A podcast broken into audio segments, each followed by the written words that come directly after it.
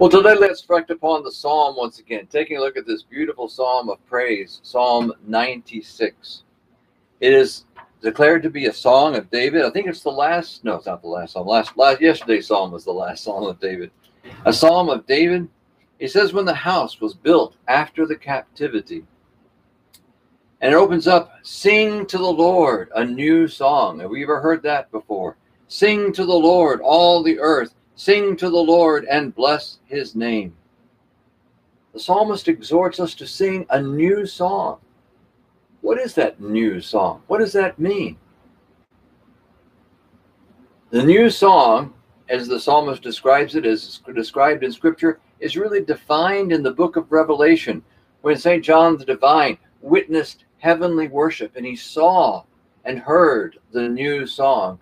And it was a song sung for the Lamb it was the song of Christ.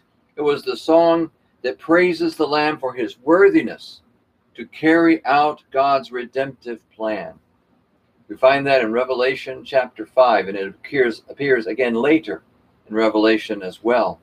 But it's a song of the Lamb to praise the Lamb that he has carried out the Exodus, the freeing of all mankind. It draws upon some of the um, imagery of the Exodus from Egypt into the promised land, but its real fulfillment is Christ, who was the Lamb of God that brought freedom from all who were enslaved to sin into the kingdom of God, into the presence of God. And there are four things that we note about this psalm. First, it is a psalm that is for God. It is a song about God and for God. Secondly, it is accomplished through Christ's blood. You see in the in the book of Exodus, it was the lamb's blood that was spread around the door that caused death to pass over and not harm the Hebrews. And so it is Christ's blood passed that has covered us, that sets us free from the effects of sin and brings us to God's kingdom. Third, it is universal. It is for every tribe, every tongue, every nation, every people.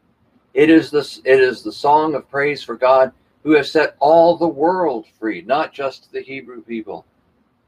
And it is the song of the Lamb who establishes God's rule.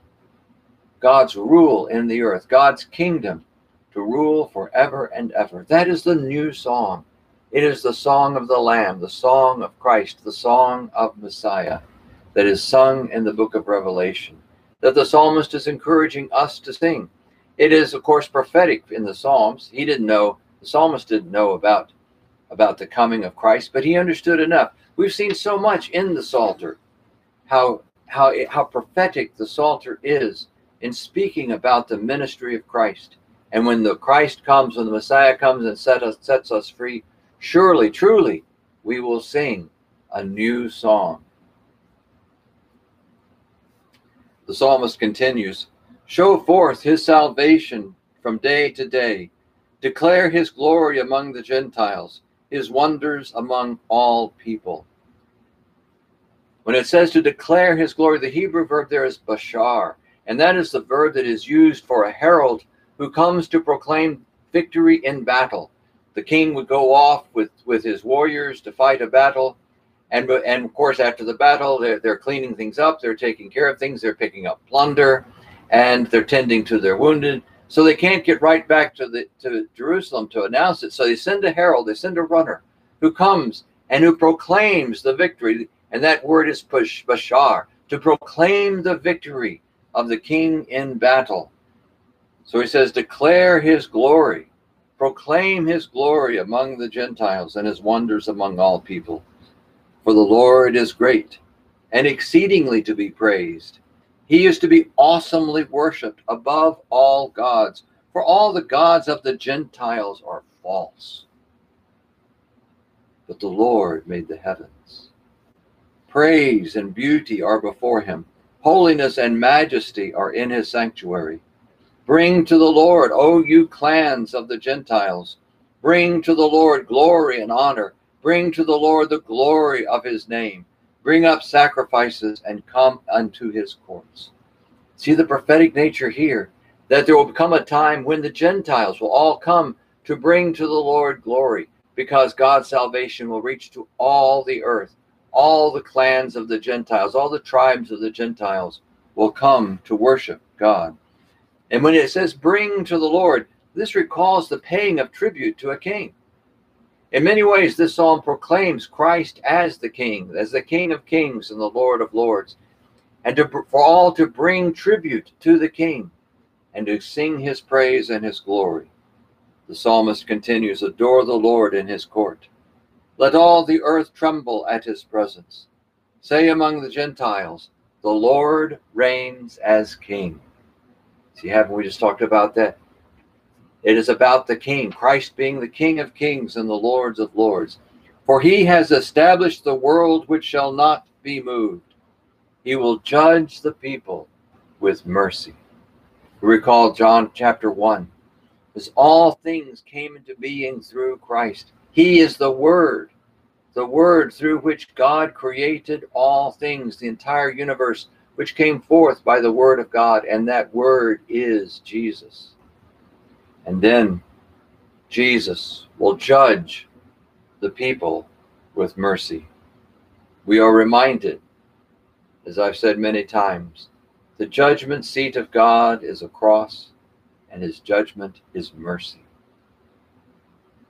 The psalmist continues Let the heavens rejoice, and let the earth be glad. Let the sea roar, and everything in it resound. The fields and all things that are in them shall be joyful. Then shall all the trees of the woods rejoice before the face of the Lord, because he comes, because he comes to judge the earth.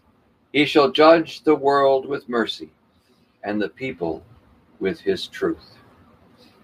I love these Psalms that talk about all of nature praising God, the roar of the seas and everything in the seas, and the and the think of the fields, the wheat fields, as the wheat sways as a wave offering to God, and the trees and the rustling of the leaves as the wind, as wind, which of course in Hebrew also is spirit.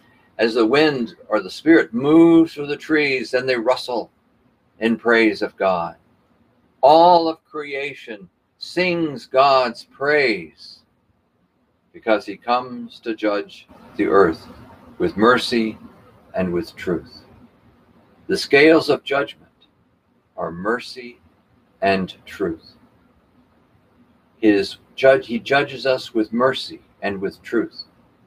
And so when we come to the judgment seat of God, which again I said is a, is a cross, we come to the cross, the judgment seat of God, we must accept his truth.